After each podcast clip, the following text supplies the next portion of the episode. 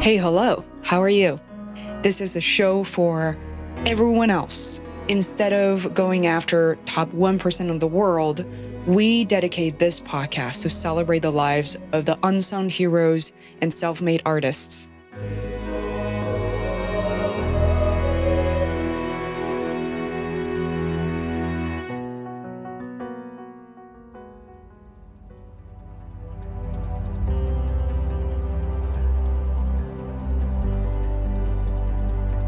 Hi there, Face World podcast listeners.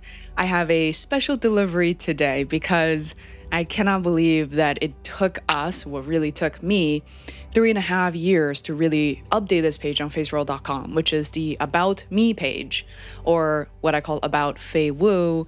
The reason for that is because for some reason, I figured people, uh, by the time they arrive on the site, they only want some quick punches, one, two, and get to know the show, get to me in the shortest time possible. And recently I realized that my assumption is wrong. For one, as a digital marketer, I tell every single one of my clients that they should talk about themselves. And the truest, most authentic, self that they they come across. Have people relate to their stories their upbringings their origins and where they have succeeded as well as failed. And pour their heart out on the about page and then will will drive traffic. Will have an, a definite appeal to people. And if people don't read it that's fine. But if people do end up on that page you want to give them something that they wouldn't otherwise know. So as a result of that Today, I'm recording this very special episode to tell you the story about me. And it's from not the very beginning since I was a baby, but I would say the day that I came to the States. So if you prefer reading the story rather than listening to me, please visit faceworld.com forward slash about dash Fei. And what's neat about that is you will see a picture of me staring into the ether when I was standing at the Beijing International Airport on August 26th, 2000. I was 17, waiting to embark on a new journey as an international high school student with six other teenagers to the land of the unknown, the United States. Just weeks before my big trip, I was working part time at the China National Radio Station, also known as CNR, preparing to wrap up my weekly show called Youth Rhythm that had been running for a year. I was the first bilingual teenage DJ they had ever hired. It was the coolest job ever. The flight was 13 hours. I had $3,000 in cash. It was all the money I could bring, and I was not sure when I would return home. We flew from Beijing to LA first to visit Disneyland, where I purchased an ice cream cone for $7 and dropped it even before the first bite. I don't know what to put here sad emoji, cry emoji. After two days in LA, we took off again to our final destination, Fryeburg, Maine. Population 3,449. I became one of the 600 students at Fryeburg Academy, living in an international dorm with 50 other girls. The rules weren't written, and I didn't want to live anyone else's dream.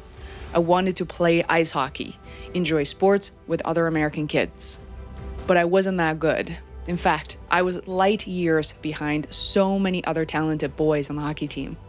Yes, they were all boys before we had a girls' team. In Maine, most kids who played started when they were two years old. Their parents built backyard skating rinks that lasted all winter long. I started when I was 16, literally the year before I came to the States. Whoops.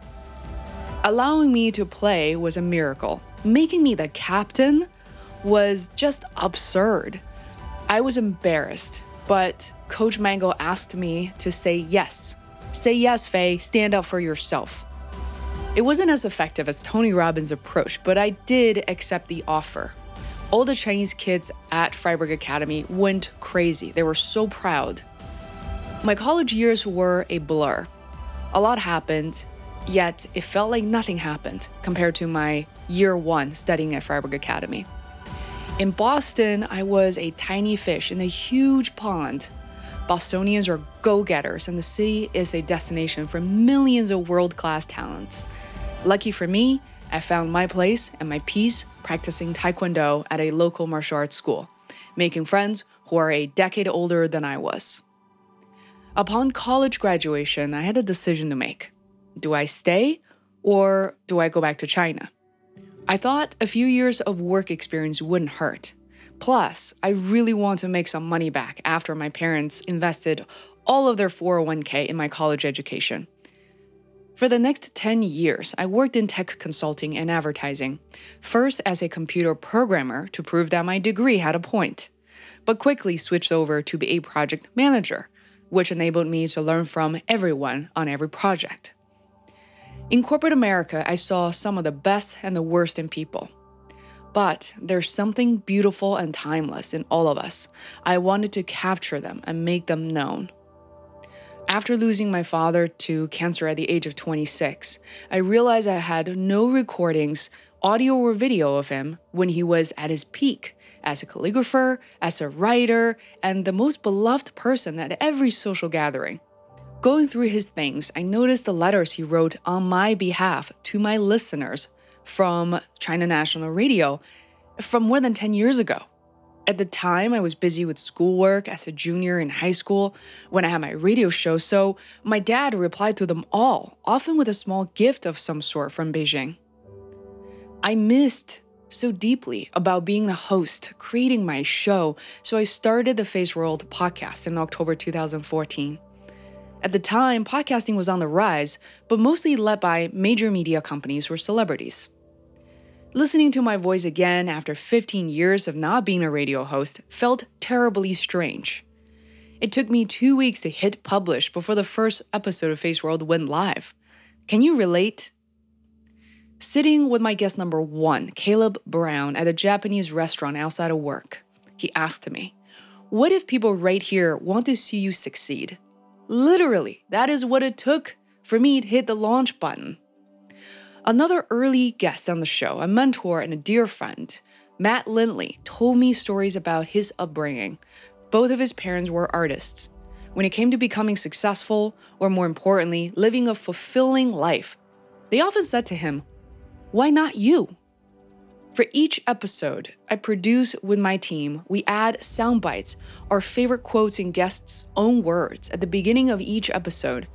We have a soothing music background and credit the musicians on our blog.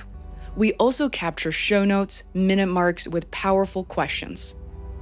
Nearly four years later, I carry these questions and wisdoms from over a hundred guests everywhere I go, especially when I'm feeling lost and when I'm feeling down. They help me find myself and my purpose over and over again. As I'm writing this, I realize that I want to do this for as long as I can writing, podcasting, creating content. So, let me tell you briefly about what's next for Face World in 2018 and into 2019. First, we're launching our Chinese podcast finally on Himalaya.com.